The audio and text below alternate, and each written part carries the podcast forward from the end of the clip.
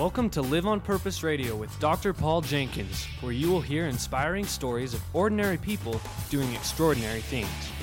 Feed your mind with a regular dose of positive energy and show up for your life every day on purpose. Living on purpose means that you have a purpose and you do it intentionally. And now, here's your host, Dr. Paul.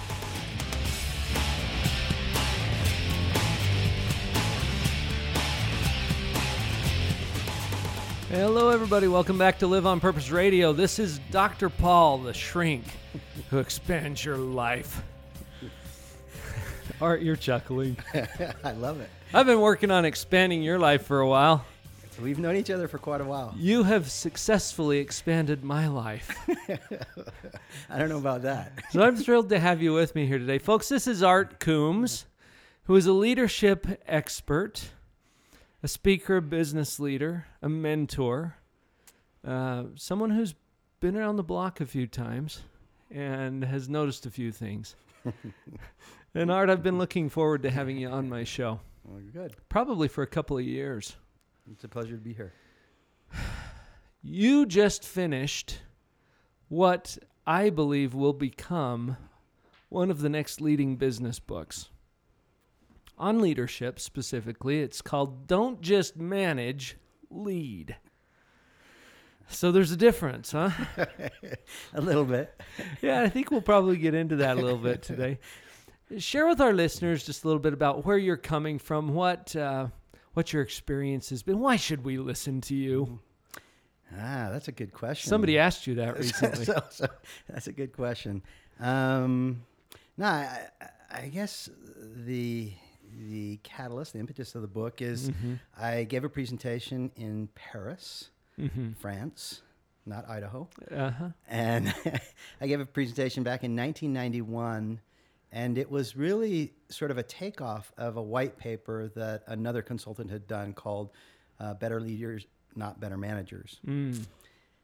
and it has morphed over the 25 years that I've been giving this presentation, and over the last 10, 15 years, I've laced in some very personal stories. Mhm. And the more personal I get, the more vulnerable I get, the more Mhm. raw I get, the more it resonates with people. And um, so that's where it goes. Um, I, I have, my career has sort of been in customer service. Right. Um, lately, though, over the last uh, 20 years, I've started a number of companies. hmm Um, some have been successful and some have been not so successful. And all of them have successfully taught you things, haven't they? Absolutely. There's no question about that. Sometimes you learn more from the ones that There's tank. no question about that. In, in fact, I often I often smile at people who go, "Well, that one didn't last very long." And I'm like, Uh-huh. "Yeah, but there were a lot of great lessons learned." Right. Start failing faster, start learning faster. Exactly. Yeah. Fail with grace. Fail forward. So you're bringing a lot of personal experience to this, not only in business, but in other aspects of life. And you're noticing that there are some common principles. In fact, you shared a story with me over lunch about how a, a characteristic doesn't just show up in this context or that context. It tends to follow you around through your life. Absolutely. And that's part of what you're getting at with this leadership versus management idea. A- absolutely. Absolutely. Um, I think the story you're referring to is uh, we. I was the CEO of a company Mm-hmm. oh golly i think it was about uh, 10 15 years ago and Mhm. we had about 600 employees and we had one individual that was was habitually coming in late Mm-hmm. um, that wouldn't be a big deal if i were in a marketing or an engineering firm because you can make your own hours as long as you get your job done. But this is a call center. It's very much like retail. You know the doors open There's at 8 business hours. yeah and, it, and it- it's not acceptable to be there at 8.15 Mm-hmm. you know? So anyway he this individual was habitually coming in late and the account manager had talked to him several times. Finally they called in the big guns the ceo The CEO, Mr. Art Coombs himself. exactly. And they said can you help us Mm-hmm. and so i said yeah let me take a whack at it so i was down talking to the receptionist and doyle comes in late Mm-hmm. and i said doyle can i talk, talk to you for just a few minutes and i pulled him into the hallway and i said hey you, you, can't come in late like this. Right. And we need you on the phones at eight o'clock. So you should be here at seven forty-five, seven fifty-five at the latest, so you can be logged in, ready to go. And he assured me, "Oh yeah, we'll take care of it. We'll take care of it." A week later, he comes in late again. Hmm. And so I called him up to my office to set a bit of a difference there, set the mood. Yeah. And I said, Doyle, I thought we talked about this. Oh no, no, no. I promise. I promise I'll I'll be on time. Won't happen again. Third time it happens, I pull out numbers and I start showing him the effects of him not being here on time and how it affected our bottom line and Yeah. morale and All everything else. Quotas and everything. Yeah. And he goes, I had no idea. I'll be here on time. Mm-hmm. Fourth time, he comes in late, and now I'm at the end of my rope. And I said, Doyle, if this happens again, I'm going to write you up. We're going to go to HR. Oh my gosh. Uh, you know, he doesn't want that to happen. Draw the line yeah. in the sand. I drew the line in the sand, you know. Mm. And sure enough, a couple weeks later, here he comes in late again. A week later. What? Exactly. So I, pu- I pulled in a good friend. Actually, it's someone you and I both know. Yeah. A, a gentleman by the name of Kirk Weisler. I said, Kirk, I need your help. I need you to save me because I had drawn a line in the sand here with Doyle, and and I need you to go talk to Doyle. Kirk was very well mm-hmm. aware of the situation. So later that mm-hmm. afternoon, I noticed Kirk and Doyle in a little conference room, and they have that side window on the conference room. It's about, Yeah. it's about 12 inches thick. You still Just- have privacy, but Just you, enough that you, you- can peek in and you see can what's see up. what's going on. right. And uh, Doyle is very, very somber, and Kirk is laying it on. Oh yeah. And as I watched through the window, I was excited. I was like, Kirk, good for you. Yeah. Give him some tough love. This is what he needs. You sigged your dog on him. yeah, this is what he needs. he needs to be Right. sort of verbally slapped upside the head. Yeah. Well, that quickly changed, and I noticed Doyle completely breaking down. He's now sobbing. Oh. tears coming all over the place and my paradigm instantly changed i was like kirk you went too far Just back off, you dude. were you were way too hard on him so a few minutes later they get up and they embrace which i also thought was kind of strange given the whole scenario i had been watching hmm Sure. they open the door and i now could hear the conversation and doyle was very sincere and said kirk i had no idea it was this big of a problem. I had no idea it won't happen again. And they gave each other a quick hug but the sincerity and mm-hmm. the just just how real it was it wasn't it wasn't what i was getting when i was talking to doyle. Right. So and i was it's very, not what you thought it was through the through the window either. I didn't know what I, I I- didn't know what had happened. It was it spun seriously 180 times, at least two to three times as I was watching it. Yeah, my right. my perception of what was happening. So I called Kirk into my office later that afternoon, as we were about ready to ho- head home, and I Mm-hmm. said, "Kirk, what took place?" Give me the rest of the story. yeah, Paul Harvey, give me the it. rest of the story, right? Yeah. And so, um, Kirk said, we sat down and Doyle started in with his excuses. And Kirk shut him off real quick and said, Doyle, this is not about work. Right. This is not about work. Which must have come as a big surprise because the CEO, that's all I talked about was work. It's all that matters. and a good manager. And so Doyle looked at Kirk very perplexed.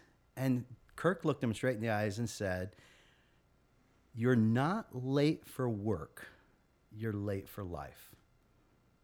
mm.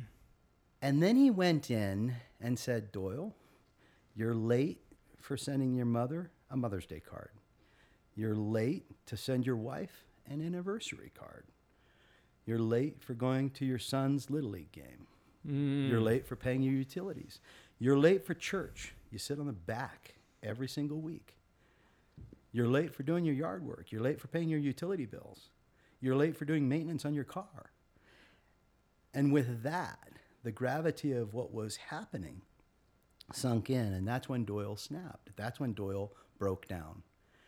And I said, Kirk, how did you know all those personal things? hmm And he said, a characteristic trait like that doesn't manifest itself here at work and not show up at home In other places. in other yeah. places. And I tell the story leaders, hmm. real leaders, have the ability to inspire. They ignite people, they inspire people that want to follow them.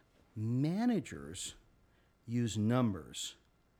And there's always a veiled, hmm. there's always a veiled threat that if you don't do what I tell you to do, there's going to be some serious consequences. Now, management's good. There Mm-hmm. are some good things about management. You have to manage. Leaders, though, don't typically have to do that. And another good example Right. I like to give people I have horses. Yeah. And if you've ever seen horses, I can get behind my horse with a whip or a crop, and I can get Mm-hmm. my horse to go where I want him to go, how fast I want him to go there, and I can get him to do what I want him to do. But it's it's not sustainable and it's not fun. It's not fun for me, and it's not fun for the horse. In, Right. In fact, it can be dangerous because over time the horse is going to resent it. That's they can kick, they can do all sorts of things to act up. Hmm. Now I can still whip them, and they'll go where I want them to go, but it's not fun. You know, I, I just thought of another application of that art just as you were sharing that because you can stand behind them with a crop or you can stand in front of them with a carrot You or you could inspire them to know that their nature as a horse is to go do the horse thing. You, you don't you don't even need the carrot. You even- don't need the carrot or the crop. You don't need the carrot or the crop.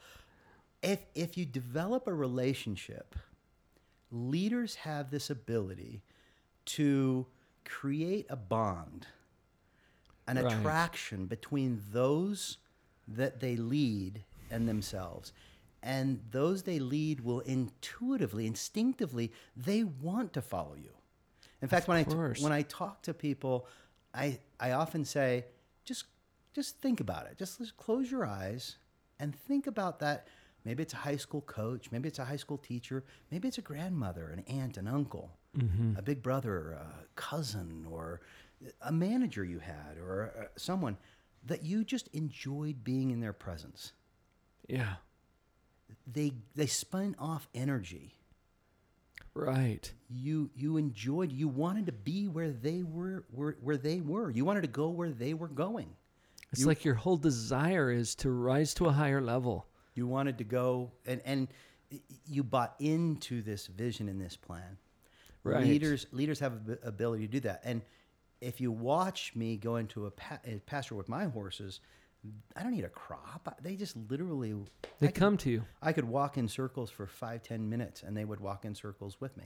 Well, they know you and they know that you love them. That's a, a soft, squishy concept, very- right? it's We're a- talking about it- leadership. But it's true. It's true. I, I think, and I, I think you touch on something.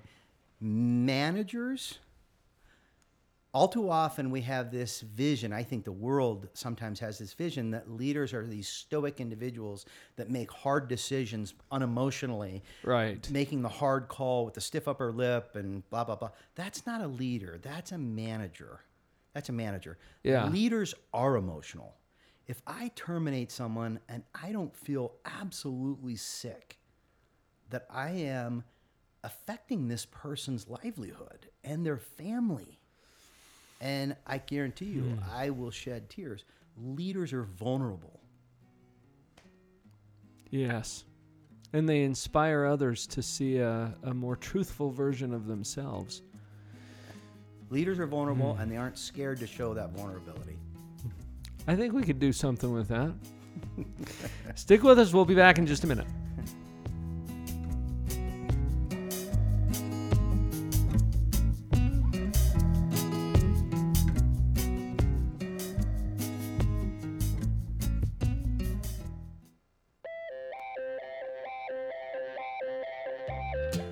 On Purpose Radio listeners. The fact that you're listening to this show probably means that you're a fan of personal development. Your personal development library should include copies of both of my books, Pathological Positivity and the pocket sized companion, Portable Positivity. There's a dot .com for both titles so you can share these books with others. I also have a special offer just for listeners of the show. Go to drpauljenkins.com forward slash LOPR for Live on Purpose Radio. I'll send you signed copies of both for a special discounted rate. That's drpauljenkins.com forward slash LOPR.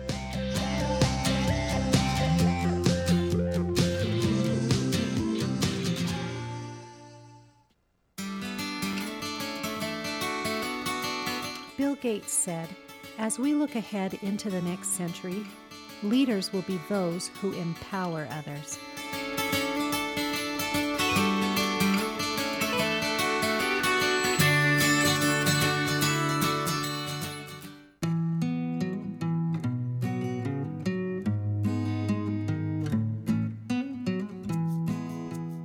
So, Art, you've been practicing this leadership. You've practiced management too. Apparently, the story that you shared I, I, About I, I Kirk? do lots of management. That's probably what I've practiced more. And you know what? I know Kirk is a dear friend of mine as well. And the last time we were together, he mentioned you. Uh-oh. I texted you right after that because I wanted you to know why your ears were burning. But he speaks of you in such high regard as an important, influential leader in his life. And and here you share a story of when you were doing a, a darn good job managing, except the behavior wasn't changing. right? wasn't. Uh, and then Kirk shows up as this inspired leader, and he teaches you something. And Oh. we do that all the time, as as we hang out and rub shoulders with people who inspire us to be a better version of ourselves. Those are the true leaders in our life. Absolutely. Absolutely. What have you observed as you've uh, made a life study of this? Really, Well, for me, I don't know if it's a life study. It's just an observation. I, I, I look at, again, incredible people that I have wanted to follow. mm-hmm. I have been the follower, and I look at why. Why do I want to follow this person? Why is this person so good to be around? Why do I wake Right. up and I want to be in this person's presence? I want to go to work because this one, this person is so dynamic and so just interesting. And there are some characteristic traits I believe for me, and, and we could debate. There's probably a gazillion characteristic traits of leaders, and we could debate which ones are most important. For me, one of the most important ones is communication. Hmm. Leaders have the ability to communicate, it's not necessarily around charts and graphs. Leaders Right. will attach a story. They'll draw an emotion. So if, if, if you think about, uh, and I hate sort of, well, it's close to Veterans Day, so I'll use a sort of a military metaphor. But if you think about that soldier that's about to do something that no one in their right mind would do, take Right. that hill or take that beach, when their very life is on the line, they're doing it because they're inspired. It's not because some military leader said, here's a chart and this is what we're going to do. And this somebody motivated this individual to do some incredible things ag- against yeah. incredible odds. the stories add the meaning, the purpose. The story The is why. eh, The story is the why, and the story is often what triggers that emotion for us to do things. Leaders tell stories, and what I've learned over the past 25 years, they often tell personal stories. And at mm-hmm. first, I was very reluctant to tell personal stories because I didn't want people to think, one, I was arrogant in any way, and uh, uh, Right. I also was I had my own gremlins. Who would want to hear that story? Who would want to hear a story about my son? You know, Kai. That's a pretty good question, Art.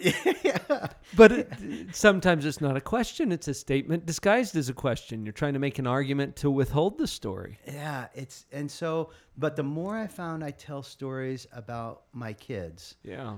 and about uh, uh, and so I I I draw one of the points I make in the book and I often do in my presentations is leaders have a way of tapping into people's skills And they're not going to ask someone to do something that isn't a natural skill. Mm-hmm. And one of my favorite sayings, Albert Einstein is the original author. Mm. If you judge a fish by its ability to climb a tree, it will live its entire life thinking it's stupid. Yeah. My, and my s my younger son isn't like his older brother. His older brother's this charismatic, athletic kid. He's Yeah. he's the monkey climbing trees. Yeah. My younger son's a fish, and the fish swim and have incredible talents all on their own.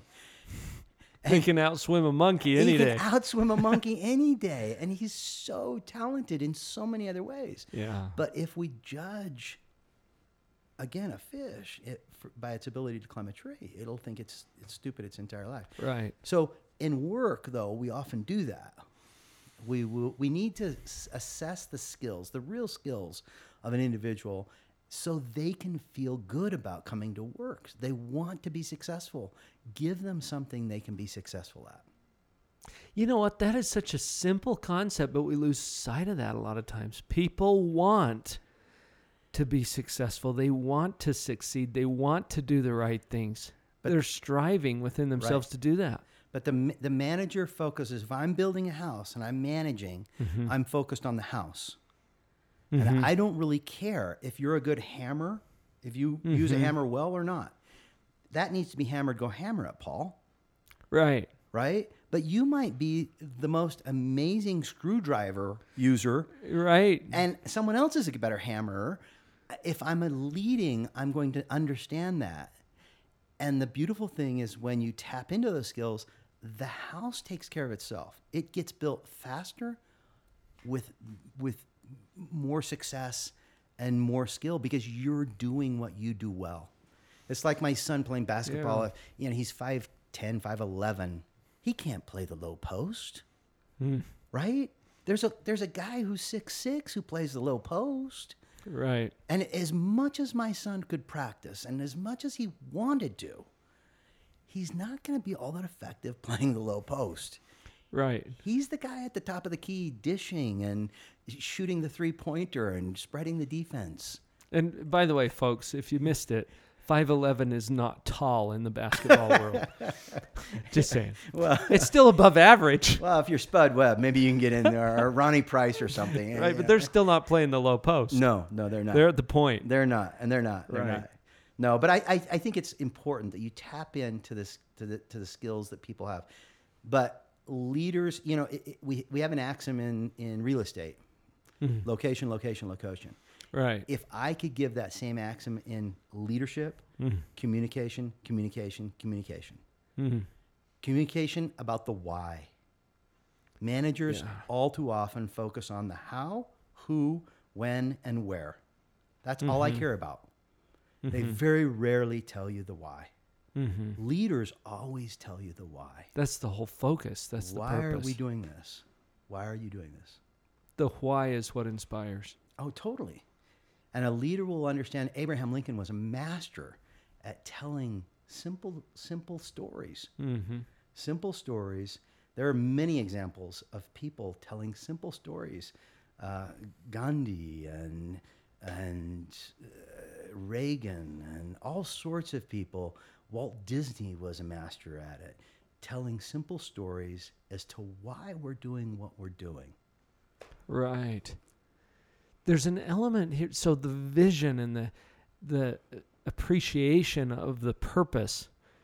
Um, you said some things about discernment. I, I just threw that word in, but that's what I heard from you.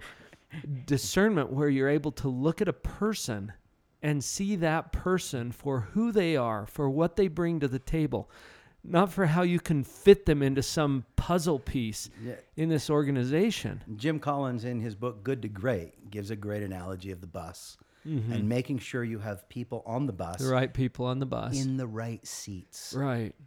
In the right seats. And, a- a- and there's many analogies in, in, in the book. I talk about a toolbox. You have mm-hmm. you have people that are incredible hammers, screwdrivers, files. You know, they all have a purpose. They all have a a, a, a, a job that they mm-hmm. do extremely well. A wrench can be used as a hammer. But why not use a hammer as a hammer? And use the wrench for something else. And use the wrench for tightening bolts. Maybe what it's designed for. exactly. what a concept. Or what it enjoys doing, right? if I use a Right. wrench as a hammer over and over again, it's not going to be, it, you're going to wear it out Mm. really quickly and damage it. And now it's not even a good wrench. There's something here too about humility. I think leaders are incredibly, we ended the first segment with vulnerability. Yeah. I think leaders in today's world are incredibly vulnerable. They are not scared to get up and show emotion, whether it's humor, whether it's frustration, controlled frustration, whether it's sadness. They aren't scared to shed a tear. They aren't scared to say, I'm sorry, I made a mistake. When somebody really truly says that and means it, I will truly follow them. Or if they allow me to make a mistake. When I have Yeah. a, when I have a when I make a mistake and I bring it to my leader and they go, "Hey, leaders encourage honest mistakes." Oh yeah. leaders encourage honest mistakes. They don't coddle people and they don't allow people to repetitively make that mistake, but they encourage honest mistakes.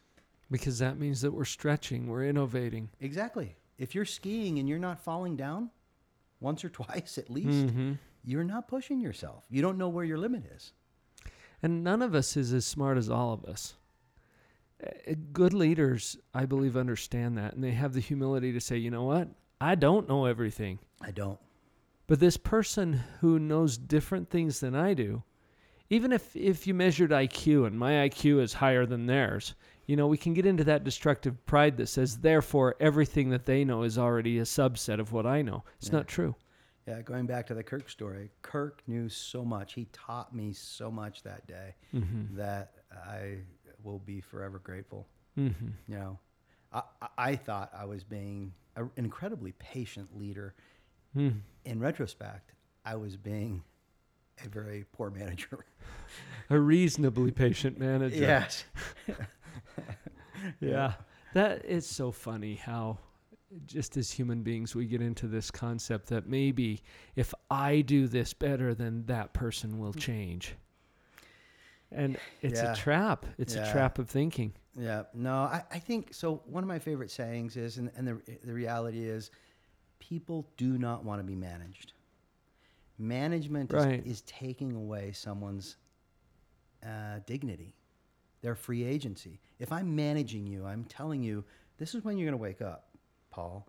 This is when you're going to be at work, and this is what Or you're gonna, else. or else, and this is what you're going to do. I Not even horses like to be managed. they don't like to be managed. But here's a secret people love, people crave being led. Yeah. They want to be led. People want to be led. Well, it's synonymous with being inspired and being loved and being valued. Yep. No, absolutely. I agree. Everybody wants that. Everybody wants it. The book is called Don't Just Manage, Lead. And maybe we've got a little better appreciation of that after this conversation. Art, thank you Thank you. for being here today and sharing some of that wisdom with us. Uh, people can get your book through Amazon. Uh huh. It should be available on Amazon as well as a number of other places. So we'll put up a link on the blog side as well. It's called the title again, folks. Don't just manage, lead. The author is our fabulous guest today, Art, spelled just the way you would think. Coombs, spelled with a C double O M B S. Did I get that right? You got it right. Awesome. Art Coombs, don't just manage, lead. Art, as we're wrapping up our our piece for the day, I want I want to encourage everybody to just take what you've learned here today and go out there and do what you know to do, to live on purpose, become that leader and not just the manager. Parting words, Art, you get the last word today. what do you want to leave our listeners with as I- we close out? I just want to say thank you for inviting me. I've thoroughly enjoyed it. I really have. What a pleasure. Thank you.